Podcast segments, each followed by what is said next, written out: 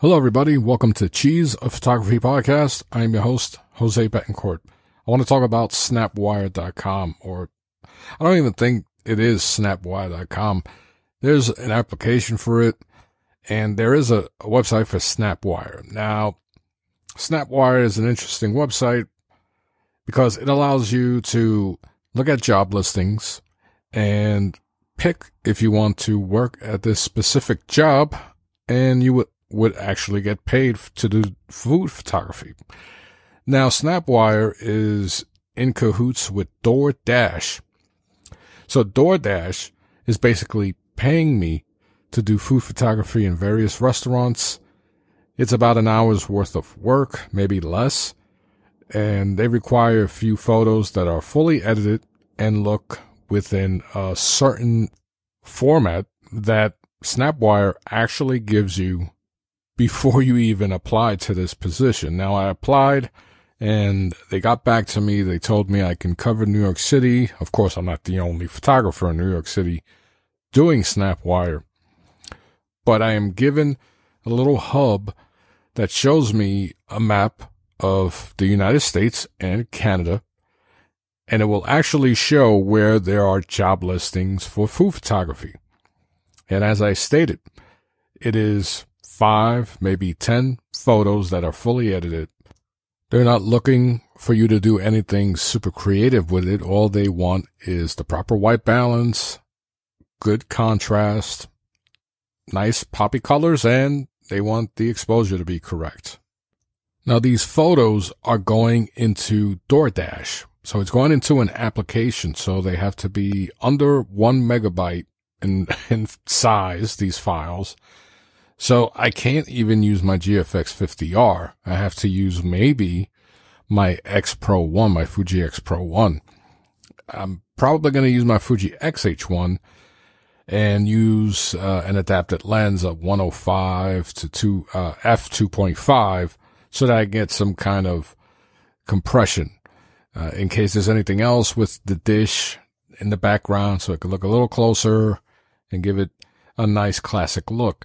But once again, it's going in an application. So it's not like these photos are going to even be seen in full screen resolution.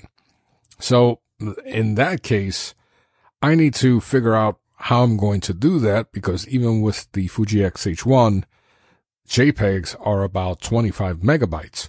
So I have no idea how I'm going to get a, f- a 25 megabyte file and compress it into one megabyte. I have no idea how I'm going to do that but it's going to be some what they call disposable income or a little side gig that I can do in the meantime just to get some experience, build a portfolio with my food photography, and then hopefully I can make a, a career or make more money doing bigger jobs with food photography. Believe it or not, there is an interest in photographers who specialize in food photography. So if that's something you've always wanted to do, you are curious about food photography, you can do it at home. You could practice at home. You can buy little crops. Uh, excuse me, you could buy little props and just be creative and practice with the lenses you have. I have a Fuji GFX 50R. I have the 100 to 200 millimeter f5.6. I have the 45 millimeter and the 50 millimeter. And then, of course, I can adapt a Nikon 105 f2.5.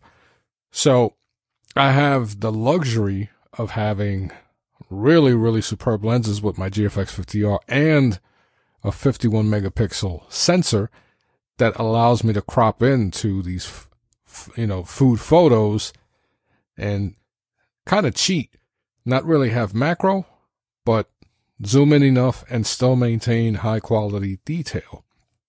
So I'm looking forward to this.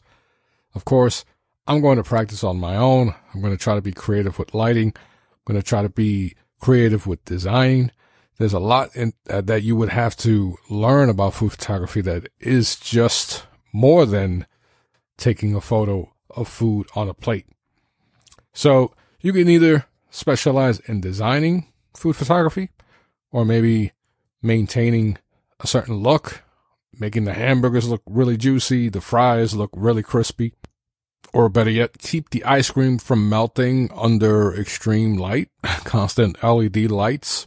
So there's a lot of technique in food photography. There's a lot that goes on behind the scenes, keeping the sodas from looking flat. So there's more to just taking a photo of a plate of food. And that leads into product photography, which I like to do as well. I'll take some of my watches and just mess around, do, or books, try to mess with lighting, angles, and just basically practice, practice, practice. It doesn't hurt. We have a camera. We have the capability of doing all these creative things with our photo uh, photography gear. So why not try it? Why not try food, food photography, excuse me, product photography, landscapes, portraits, whatever isn't in your comfort zone, give it a shot. You might like it or you might not specifically like it as much as what you specialize in, but maybe it gives you the ability to make a little bit of extra income so that you can work on other things and finance some lenses or maybe finance another camera. So there's ways to make some money in photography and use that money wisely and take that opportunity and whatever you're making money with to practice for what you truly love to do. So that's just a little update of what I'm doing. I'm trying to, as I stated, build a business, hone my skills, try not to waste time sitting around watching videos of other people taking photos on YouTube. I'm trying to read more about photography. I'm trying to be inspired by looking at photos of not just legends of of days of old, and I'm talking about in the photography realm. I'm talking about Facebook pages from people who I've just met on Facebook, people who are similar to me, who love photography, who are getting into it. Those are the people that inspire me because you see the early uh, development and you see them progress and and you look at someone taking photos you see how good they become and you're like i gotta i gotta maintain that type of intensity.